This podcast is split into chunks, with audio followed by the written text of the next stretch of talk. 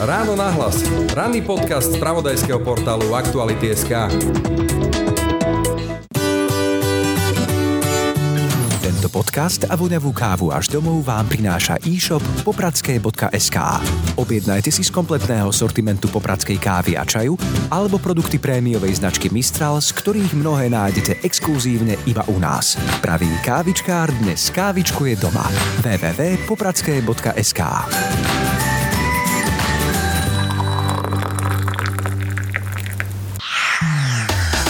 Počúvate podcast Ráno na hlas.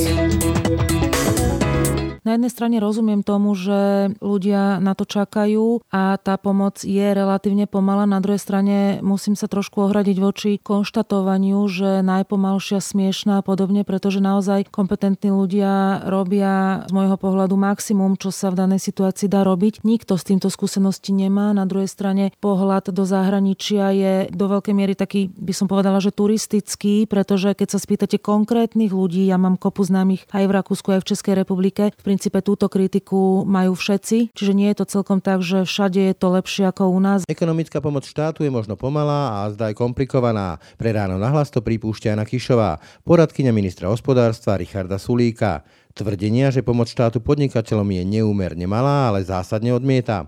Varíme z toho, čo máme, odráža kritiku nahnevaných podnikateľov a živnostníkov. S konceptom tzv. helikoptérových peňazí, ktoré by štát rozdával prakticky každému bez rozdielu, pritom striktne nesúhlasí. Na helikopter money tu peniaze nie sú. Tá kríza nepostihla všetkých rovnako. Aj v kríze sú firmy, ktoré z tej krízy možno aj profitujú dokonca. Čiže helikopter money by boli podľa mňa nespravodlivé, boli by neefektívne, nepomohli by najviac tam, kde ich je najviac treba. Nezvažuje sa nič také ako teda plošné. Zatiaľ sme o takýchto opatreniach nehovorili. Hovorím, je to jednak na to nemáme takýmto spôsobom rozdávať peniaze. Nebolo by to ani spravodlivé, bol by to aj dosť veľký morálny hazard dávať niekomu, kto to nepotrebuje a ukrátiť tým pádom niekoho, kto to naozaj potrebuje. V zatiaľ nie je ani tzv. šrotovné, ktoré by mohlo pomôcť oživiť prípadne stagnujúci dopyt automobiliek.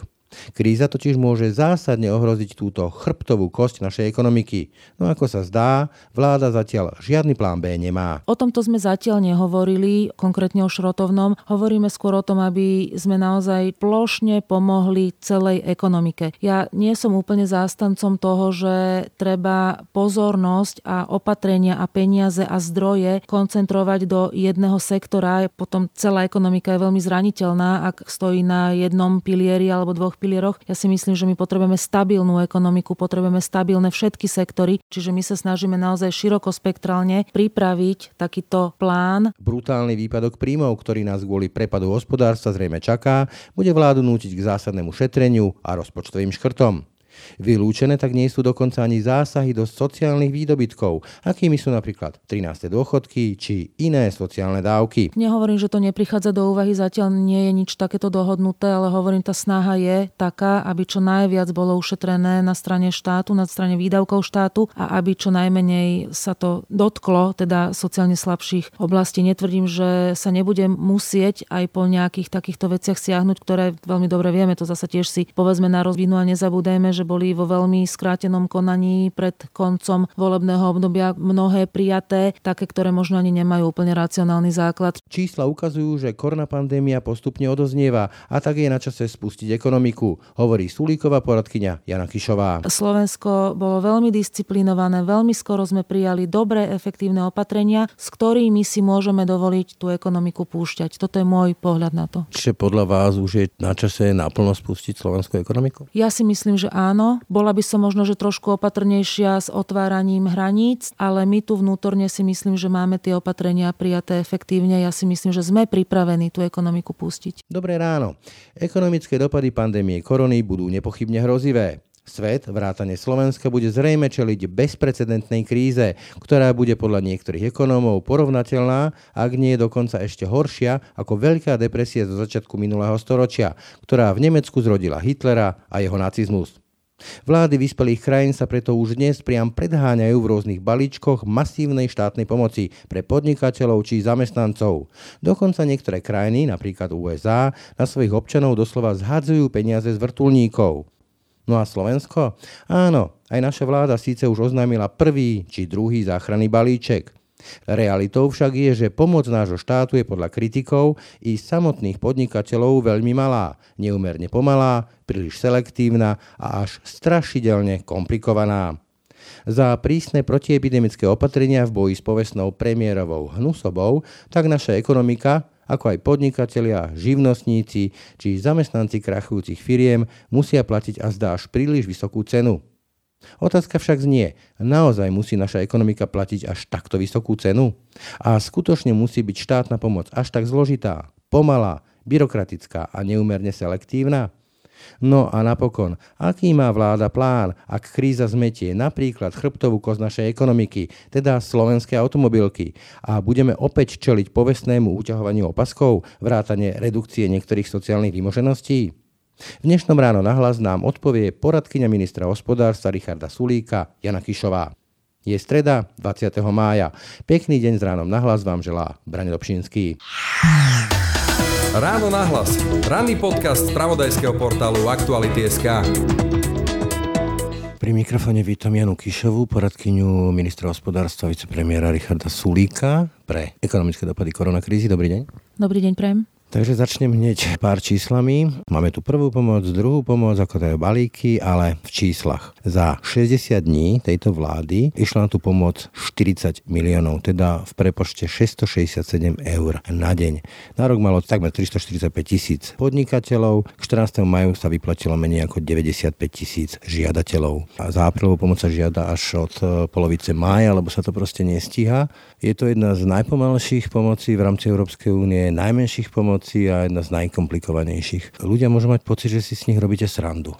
Prichádzajú o prácu, podnikatelia nemôžu podnikať kvôli všetkým tým opatreniam a tá pomoc je prakticky smiešná a komplikovaná. Na jednej strane rozumiem tomu, že ľudia na to čakajú a tá pomoc je relatívne pomalá. Na druhej strane musím sa trošku ohradiť voči konštatovaniu, že najpomalšia smiešná a podobne, pretože naozaj kompetentní ľudia robia z môjho pohľadu maximum, čo sa v danej situácii dá robiť.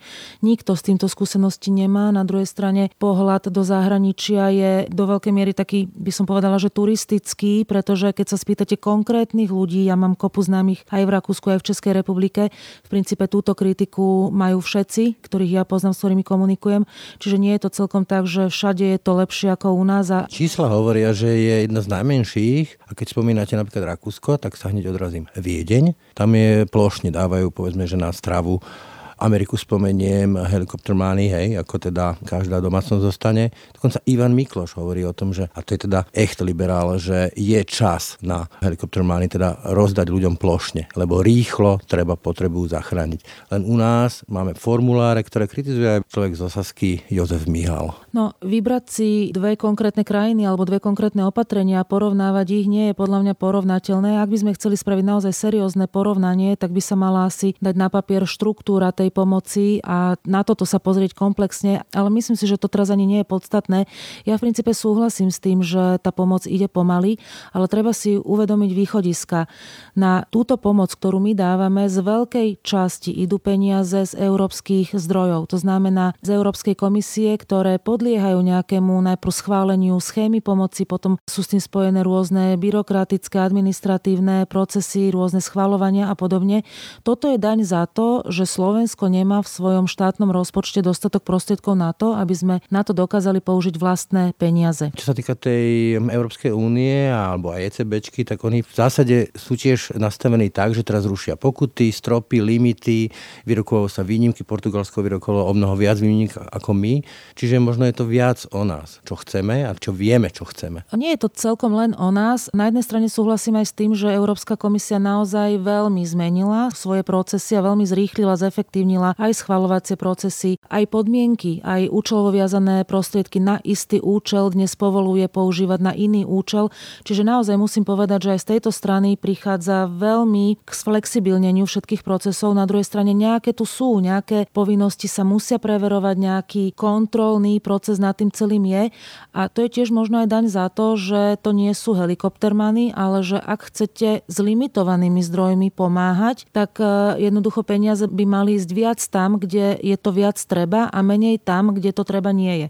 Pretože aj tá kríza nepostihla všetkých rovnako. Aj v kríze sú firmy, ktoré z tej krízy možno aj profitujú dokonca. Čiže. Niektorých sa to vôbec nedotklo. Čiže helikoptermany by boli podľa mňa nespravodlivé, boli by neefektívne, nepomohli by najviac tam, kde ich je najviac treba. Cestovlak nepôjde. Nezvažuje sa nič také ako plošné, nejaký základný príjem alebo niečo také. Zatiaľ sme o takýchto opatreniach nehovorili. Jednak na to nemáme takýmto spôsobom rozdávať peniaze. Nebolo by to ani spravodlivé, bol by to aj dosť veľký morálny hazard dávať niekomu, kto to nepotrebuje a ukrátiť tým pádom niekoho, kto to naozaj potrebuje. Keď hovoríte o tom morálnom hazarde, dovolím si ocitovať kolegu Tina Čikovského. Ak týmto ľuďom v tejto chvíli štát povie, nech sa o seba nejako postarajú, veď tu máme predsa kapitalizmus, povedia si, že toto nie je ich štát, nepotrebujú demokraciu.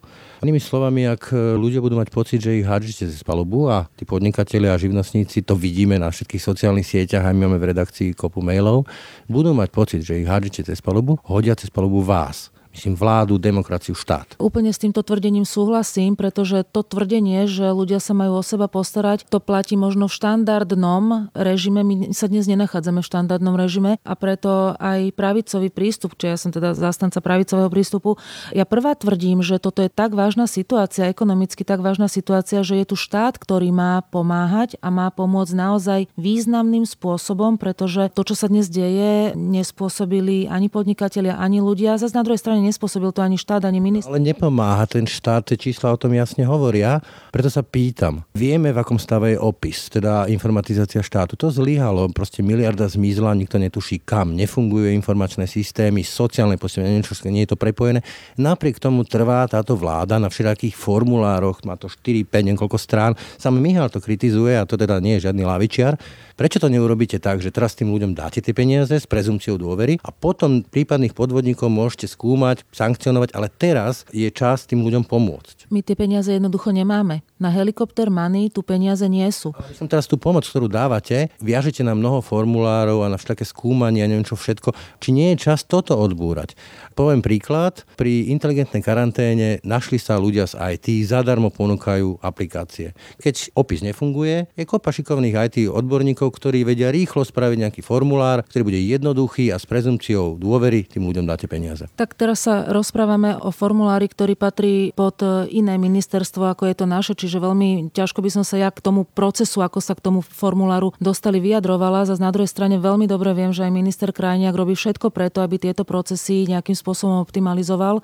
My rovnako sedíme, napríklad posledne sme mali stretnutie s bankami, kde sme sa snažili so všetkými zástupcami bank hovoriť o tom, ako tie procesy zjednodušiť, ako tie žiadosti zjednodušiť, pretože tiež máme takú spätnú väzbu od ľudí, že idú do bank, žiadajú si tieto úvery, že tam na to ešte nie sú pripravení pracovníci a podobne. Čiže na základe takejto spätnej väzby sme neváhali, okamžite sme dohodli stretnutie s bankami, dohodli sme si nejaké optimálnejšie procesy, už teda podľa mojich informácií už by to malo fungovať. Čiže všetko robia ľudia, aj toto robia ľudia. A pokiaľ niekde sú nejaké zádrhly, my sa naozaj snažíme ich riešiť. A to, či v nejakom formulári mohlo byť menej koloniek alebo nemohlo, ja súhlasím, že možno, že aj mohlo, len hovorím, teraz hovorím za niečo, čo nevzniklo v našej gestii, čiže... Ale principiálne, rozumiete a chápete tým ľuďom, že necítia tú pomoc od štátu v situácii, v hodine 12. poviem to nakto, to sú bezprecedentné časy, aké si nepamätám ani ja, tu mám 50 a oni necítia tú pomoc. A hovoriť o tom, že za to môže čo aj bývalá vláda alebo Európska únia a tak ďalej, im asi nepostačí. Ja tomu rozumiem, zase na druhej strane ak ten dôvod taký je, že tá špajza je prázdna, že na tom účte v štátnom rozpočte tie peniaze nie sú a tým pádom musíme siahať po iných mechanizmoch, to je proste objektívny dôvod. Ten sa jednoducho nedá obísť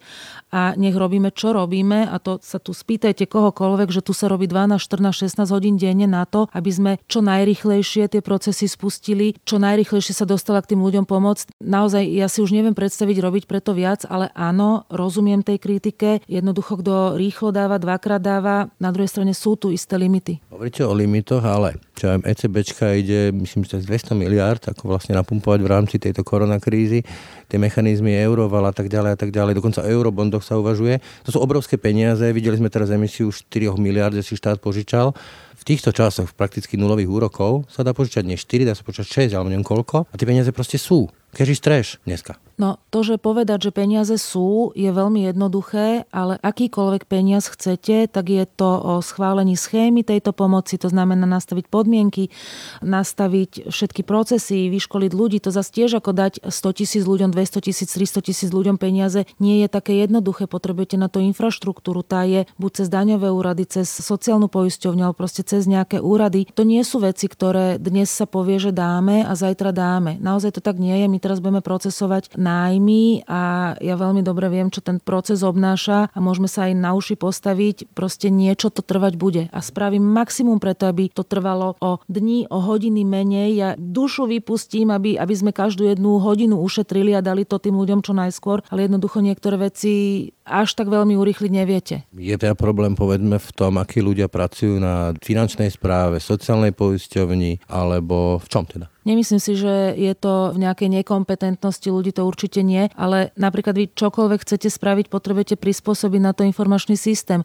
To tiež niečo trvá, na to treba spraviť analýzu, to treba otestovať, aby to bolo bezpečné, aby ten formulár jednoducho mal tiež prechádzal nejakými kontrolami, nejak ťahal dáta z iných databáz.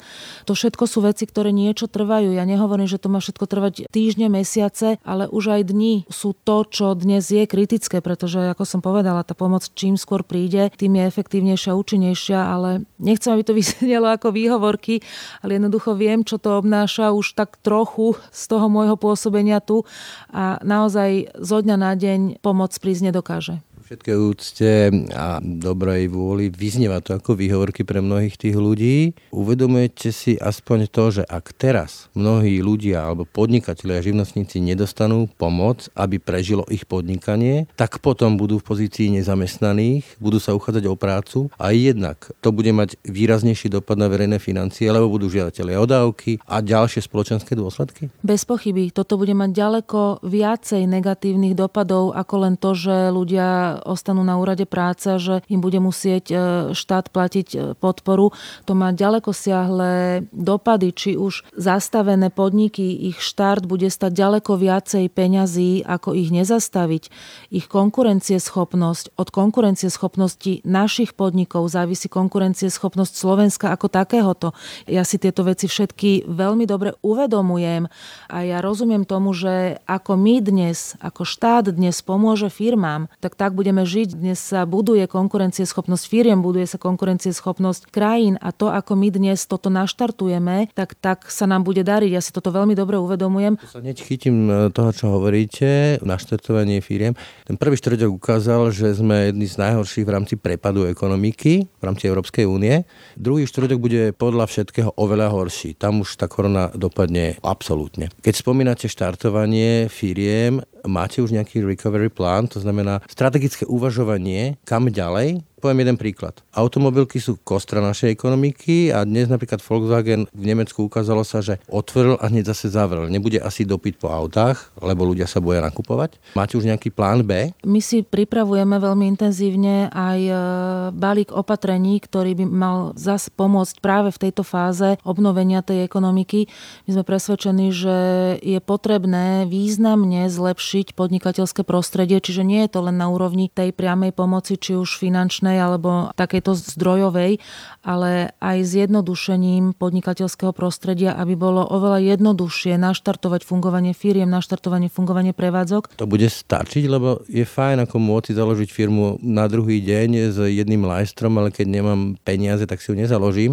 Čiže máte povedzme aspoň vytipované ten recovery plán je aj o tom, že vieme, ktoré sektory, segmenty podporiť a čo môže byť strategickou výhodou Slovenska. Či o tomto uvažujete a máte už nejaký plán? Žiadne opatrenie samé o sebe nepomôže. Nepomôžu vám peniaze, pokiaľ nemáte legislatívne prostredie, nepomôže vám legislatívne prostredie, keď nemáte peniaze, čiže my sa snažíme naozaj širokospektrálne pripraviť takýto plán keď hovoríme o tých zdrojoch, tak tam e, sú pripravené tie už spomínané pôžičky za zvýhodnených podmienok s garanciou štátu.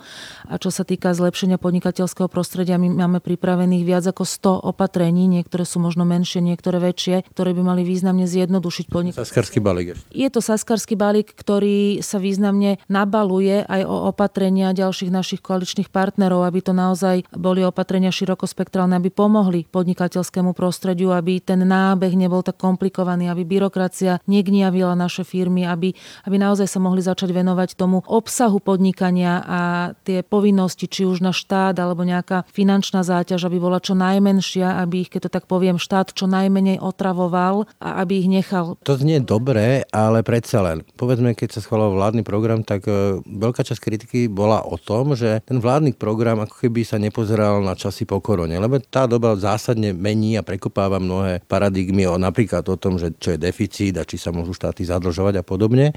Nič tam nepočuť. A teraz sa vrátim k tej svojej otázke. Ak nám klakne chrbtov ako slovenskej ekonomiky a automobilky, ja neviem, Irsko to naštartovalo cez IT. Čo máme my v zálohe? Tak v každom prípade automobilový priemysel je u nás významnou zložkou hospodárstva a tiež nenechávame to chladnou. My denne, na dennej báze komunikujeme so zamestnávateľmi, so zástupcami zamestnávateľov. Viem o tom, že je opäť plánované stretnutie so zástupcami, spomínali ste Volkswagen, aj s mnohými ďalšími, čiže my veľmi intenzívne s nimi komunikujeme práve o tom, aby sme aj poznali ich špecifické problémy, aby sme týmto špecifickým problémom vedeli nastaviť urobiť nejaké opatrenia. Napríklad šrotovné, v Nemecku sa uvažuje o takomto riešení. Viem, oni majú prebytkové rozpočty, ale napriek tomu my sme ho mali kedysi. Je toto v hre? Šrotovné bolo v minulosti temporárnym, teda dočasným nejakým opatrením, ktoré ja teda osobne som ho dosť kritizovala, pretože zasa popieralo nejaké iné fungovanie. O tomto sme zatiaľ nehovorili, konkrétne o šrotovnom. Hovoríme skôr o tom, aby sme naozaj plošne pomohli celej ekonomike. Ja nie som úplne zástancom toho, že treba pozornosť a opatrenia a peniaze a zdroje koncentrovať do jedného sektora. Potom celá ekonomika je veľmi zraniteľná, ak stojí na jednom pilieri alebo dvoch pilieroch. Ja si myslím, že my potrebujeme stabilnú ekonomiku, potrebujeme stabilné všetky sektory. Ale niečo vždy, každá ekonomika má ako silnú stránku. Povedzme, máte v koalícii Borisa Kolára, ten e, sa dostal do parlamentu do veľkej miery kvôli téme nájomných bytov. Viem, že Richard Sulik s tým má veľký problém, odkázal mu, že žiadne byty nebudú najbližšie dva roky. Nemôže toto byť nejaký ťahúň verejných investícií, niečo ako New Deal za Roosevelta? Nechcem komunikovať alebo, alebo nejakým spôsobom komentovať. E, Chcete do politiky, ale ekonomicky skúsme. Presne tak, nechcem ísť úplne do, do politiky, ale toto s ňou súvisí, pretože jedna vec je budovanie bytov ako také, to je proces nejakej výstavby, to samozrejme je dôvodné sa pozrieť na to, ako vieme proces výstavby podporiť. Zase na druhej strane tá druhá vec, že či poskytovať aké sociálne výhody akej skupine ľudí, za akých podmienok poskytovať, to už je naozaj tá politika, do tej by som sa teda nechcela púšťať, lebo ono je to vždy o tom, že vy typujete si nejakú skupinu ľudí a tej pomôžete, ale tá druhá skupina ľudí to potom musí zaplatiť a tá spravodlivosť tam niekedy úplne nie je a absentuje tam. A... Skúsim e, na tom slovičku spravodlivosť, opakujete ho už viackrát v tomto rozhovore. Nemení práve tá korona ako vec vis major, to znamená proste stala sa, nik za ňu nemôže, ale dopady znášame všetci pohľad na tú spravodlivosť. Jednoducho či to nemení tú paradigmu uvažovať v ekonomike o spravodlivosti, keď čelíme niečomu tak dramatickému ako korona, za čo nik nemôže a my budeme špekulovať o tom, že či ten človek mal mať usporené a má úspory, alebo či to zaslúži. Ale toto my ani nerobíme. Ja som teda nepostrehla žiadne z tých opatrení, že by sa na mieru pomoci pozeralo optikou takouto, že či niekto mal zarobené alebo nemal zarobené. My sa snažíme na to pozerať optikou a na to si ja špeciálne dávam pozor, či ten subjekt, pre ktorého je tá konkrétna pomoc určená, či bol postihnutý krízou. Bez ohľadu na to, že či predtým, akým spôsobom predtým fungoval, nefungoval, ale že či tá škoda, ktorá bola spôsobená, sa ho dotkla, alebo či opatrenie, ktoré prijala vláda, či on, ten subjekt, týmto opatrením trpel. Čiže takúto optiku my sa do toho snažíme vnášať. Samozrejme, že... Máte tam takéto, že 80%, 60%, proste tie limity. Či toto tiež nie je niečo, čo brzdí v čase, keď sa hádžu tie záchranné kolesa a loď sa potápa, tak vtedy sa tiež nešpekuluje, kto má viac vystrčenú ruku. No, ale veď toto je tá optika, že kto bol poškodený viac alebo nie koronou. Nie ako predtým viedol svoj podnik, alebo ako predtým... No, to naráža zase na tie, na tie úvodovka tie helikoptermány, že či nezvažujete nejakým spôsobom prekopať ten systém pomoci, alebo trváte na tom, že tak, ako je to nastavené v princípe, nie detailoch, je to nastavené dobre. Tak my, keď sme konkrétne o tomto opatrení komunikovali aj v koalícii, tak jeden z prvých návrhov bol taký, aby sa toto neodstupňovávalo práve aby to bolo jednoduchšie, ale teda prevládol taký názor, že by to nebolo spravodlivé, aby teda nedostal pomoc v takej istej výške niekto, kto povedzme utrpel dôsledkom korony 20-percentným poklesom tržieb a niekto 80-percentným. Čiže áno, boli aj takéto kvázi schémy v hre. Prevládol taký, ktorý sa viac blížil k tej sa ne, nebude meniť, hej? Zatiaľ nemám informáciu o tom, že by sa malo pristúpiť k tomuto, meniť to. Aj zas, teraz už vidíme, že sa všetko uvoľňuje, čiže teraz to začať meniť možno, že by ani nebolo také efektívne. Možno je skôr priestor hľadať iné nástroje, iné opatrenia, ako povedzme dorovnať tie skrivodlivosti. Sa, nechcem ja takéto veci komunikovať cez verejnosť. Myslím si, že takéto veci majú najprv priestor na koaličnej rade a až keď sú schválené. Až... Je to v hre v rámci koaličnej rady. E, spýtam sa, vy hovoríte, že všetko to naráža, alebo ak som to správne pochopil, na nedostatok financií. Keď sa vrátim k Únii a ECBčke, tak vidíme, že stále a stále masívnejšia pomoc je v hre, či už je to tlačenie peniazy ECBčkou, alebo sú tie rôzne eurovaly, dokonca eurobondy sa zvažujú. Môžeme sa teda tešiť v úvodzovkách, alebo môžeme čakať, že už nebude nás brzdiť tak výrazne nedostatok kešu, alebo teda peniazy na nejakú možnú pomoc? No my spravíme všetko preto, aby akékoľvek dostupné zdroje na pomoc v tejto kríze sme čo najefektívnejšie využili, čiže určite áno. Ako náhle začne Európska komisia uvoľňovať tieto prostriedky, my spravíme všetko preto, aby sa dostali tam, kde vedia byť najefektívnejšie, kde zasanujú najväčšie škody, ktoré sa koronou napáchali. Budeme robiť všetko preto, aby sme ich využili. Jedna... A časovo a objemovo sa dá už o tom hovoriť? Ja zatiaľ takéto presné informácie nemám, čiže ja si počkam na oficiálne zdroje informácií a s nimi budeme pracovať. Keď už hovoríme o nedostatku financií, tak e, je to aj potom o škrtaní výdavkov a šetrení. Naozaj, keď je kríza, ľudia prichádzajú o prácu, tak je na čase možno sa zamyslieť nad nejakými vecami, ktoré sú dobré v čase ekonomickej konjunktúry bude v hre povedzme 13. dôchodky alebo škrtanie sociálnych dávok alebo napríklad stíhačka 2% na NATO, nie sú to výdavky v dnešnej dobe luxusné? Tak toto je samozrejme diskusia, ktorá je úplne na mieste a už aj začala prebiehať. My veľmi intenzívne komunikujeme, kde doženieme toto obdobie a kde, akým spôsobom tú konsolidáciu verejných financií nastaviť. Zatiaľ teda hovorím, nie je dohodnuté nič, ale vidím tie diskusie diskusie a tam je jednoznačná snaha o to, aby čo najviac tohto bolo na strane šetrenia štátu, to znamená na vlastnú réžiu, čo najmenej, aby sa to dotklo ľudí, to znamená čo najmenej, aby sme... Povedzme niečo také ako škrtanie sociálnych dávok alebo redukovanie neprichádza do úvahy. Nehovorím, že to neprichádza do úvahy, zatiaľ nie je nič takéto dohodnuté, ale hovorím, tá snaha je taká, aby čo najviac bolo ušetrené na strane štátu, na strane výdavkov štátu a aby čo najmenej sa to dotklo teda sociálne slabších oblastí. Netvrdím, že sa nebude musieť aj po nejakých takýchto veciach siahnuť, ktoré veľmi dobre vieme, to zase tiež si povedzme na rozvinu a nezabúdajme, že boli vo veľmi skrátenom konaní pred koncom volebného obdobia mnohé prijaté, také, ktoré možno ani nemajú úplne racionálny základ, čiže... 13 dôchodky? Nechcem hovoriť o konkrétnych opatreniach, kým nie je dohodnuté, lebo naozaj... Jasne, ale povedzme váš osobný pohľad ako liberálky ekonomky. Môj osobný pohľad je, že my musíme najprv pozrieť, kde vie štát ušetriť na svoju vlastnú režiu. To je pre mňa priorita. Dnes v kríze, v akejkoľvek ekonomickej kríze a v tejto obzvlášť je pre mňa ako ekonóma dôležité čo najviac peňazí nechať u ľudí. To znamená, aby ľudia generovali spotrebu, aby ľudia nakupovali, aby ľudia každým nakúpeným tovarom a službou dajú prácu tomu, kto to vyrobil, tomu, kto vyrobil komponenty, do toho, kto to doviezol do obchodu, kto to v obchode predal a tak ďalej. Čiže z ekonomiky môj pohľad čo najviac peňazí nechať v obehu. Čiže povedzme v rámci tej redukcie výdavkov štátu, opäť váš osobný pohľad, niečo také ako stíhačky americké alebo 2% do výzbroje v rámci záväzku do NATO je priestor v dnešnej dobe? Je to dobrý deal? Toto naozaj sa na toto necítim kompetentná o tomto hovoriť.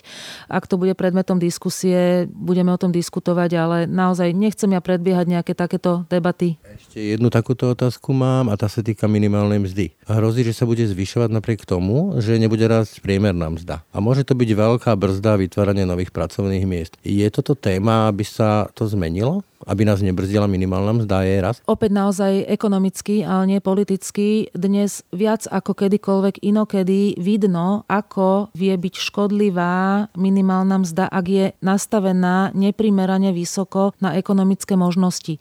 Naozaj, ak je, ak je neprimerane vysoká, to znamená z minulého obdobia, čiže vypočítané na základe minulých období, keď to súčasné obdobie je naozaj tak zásadne iné, ako bolo to predchádzajúce, bude veľkou brzdou jednak pri udržaní pracovných miest, jednak pri vytváraní nových pracovných miest, hlavne v regiónoch, ktoré majú nízku ekonomickú silu. Tam to bude naozaj veľký problém a myslím si, že táto otázka je na mieste, diskusia zmeniť to je na mieste a naozaj s cieľom udržať pracovné miesta a nebrzdiť vznik nových. Ako tá debata dopadne, neviem predpovedať, ale myslím si naozaj, že je na mieste táto debata. Je na mieste aj stáť si za otvorenými nedelami, to znamená, aby obchody mali otvorené v nedelu, keď spomínate, že aby boli peniaze v obehu, aby ľudia ich míňali, aby obchodníci a podnikatelia zarábali. Určite áno, znížiť o jednu sedminu priestor na ekonomické transakcie, čo je inými slovami zatvorenie jedného dňa v týždni obchodov,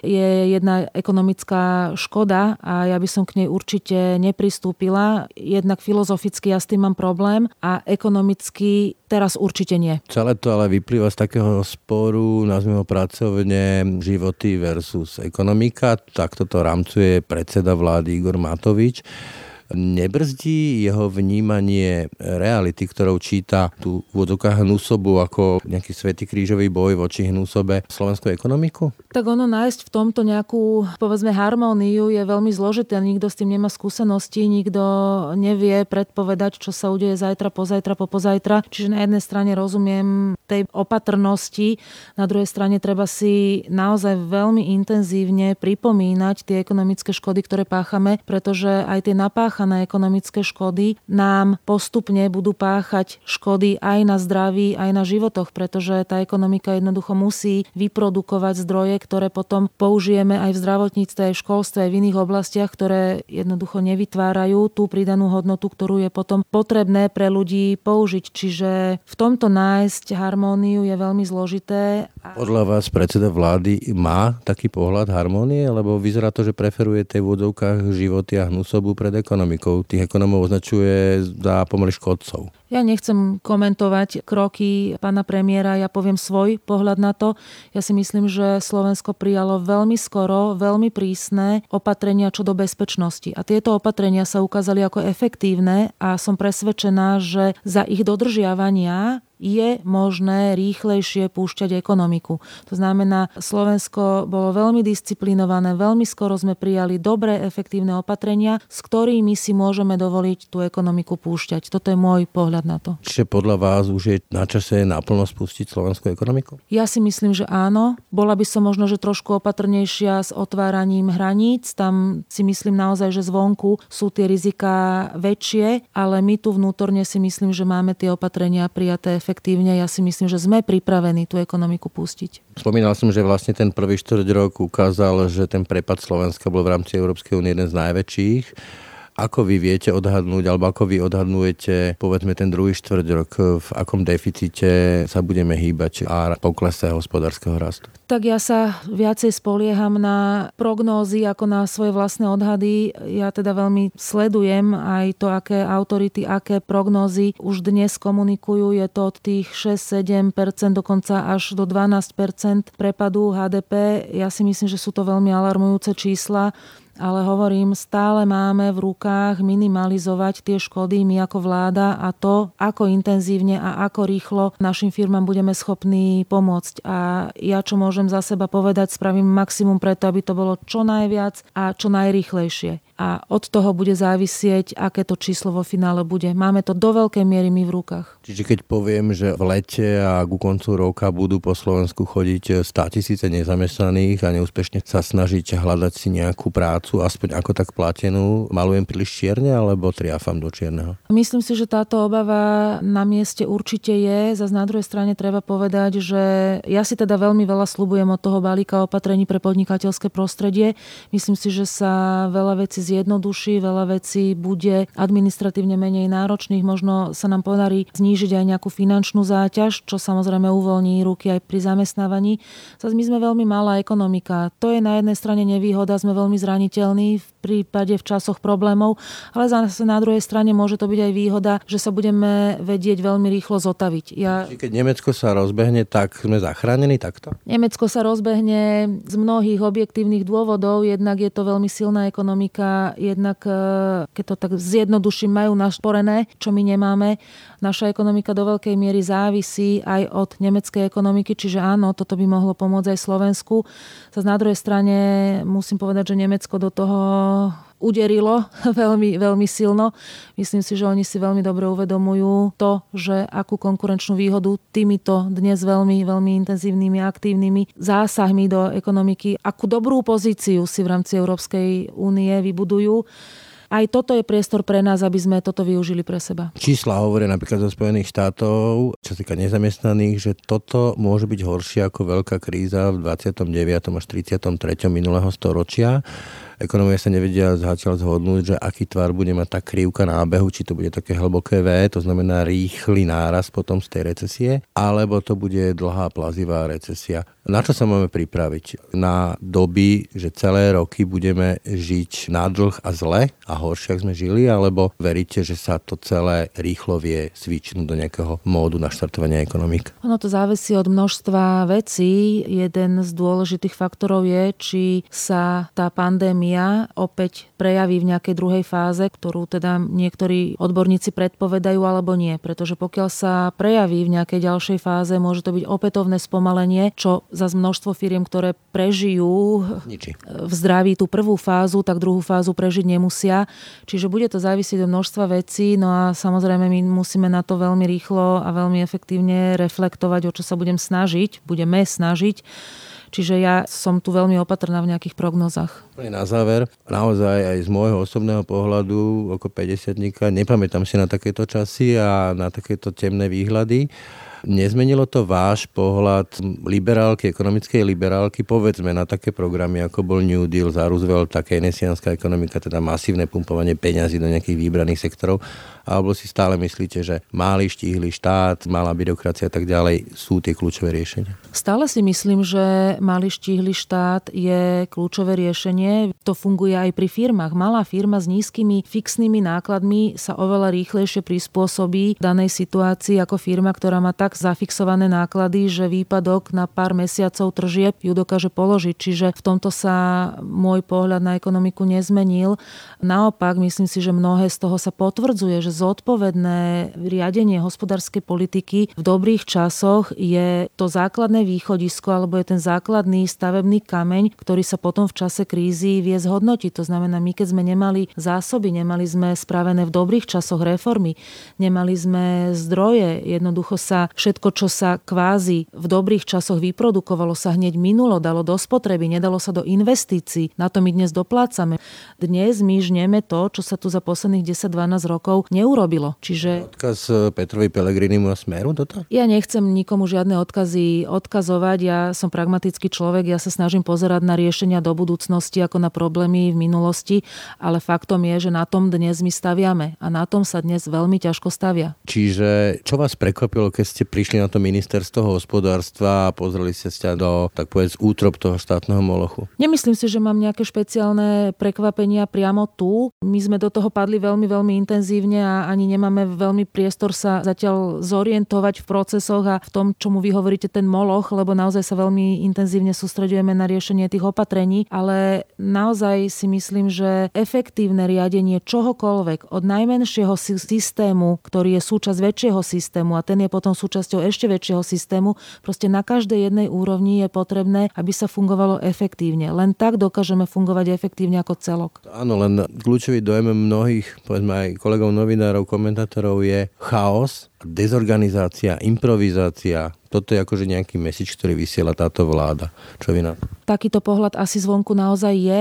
Čo na to povedať, lenže sa budeme snažiť robiť všetko preto, aby sa to upratalo, aby sa to sprocesovalo a aby takýto pohľad na nás nebol. No viac k tomu asi povedať neviem. Toľko Jana Kišova, ďakujem za rozhovor. Ja ďakujem veľmi pekne. Pekný deň. Ráno na hlas. Ranný podcast z pravodajského portálu Aktuality.sk. Volám sa Martin Turček a v Aktuality.sk sa snažím každý deň odhaľovať závažné kauzy.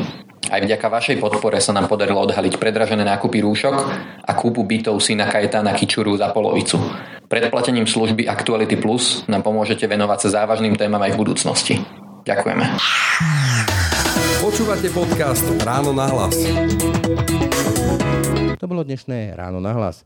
Počúvajte nás každé ráno na webe aktuality.sk lomka podcasty, ako i v ďalších podcastových aplikáciách. Pekný deň a pokoj v duši praje, Brane Dobšinský. Všetky podcasty z pravodajského portálu Aktuality.sk nájdete na Spotify a v ďalších podcastových aplikáciách. Tento podcast a voňavú kávu až domov vám priniesol e-shop popradské.sk. Nájdete tu kompletný sortiment popradskej kávy a čaju, ako aj produkty prémiovej značky Mistral. www.popradské.sk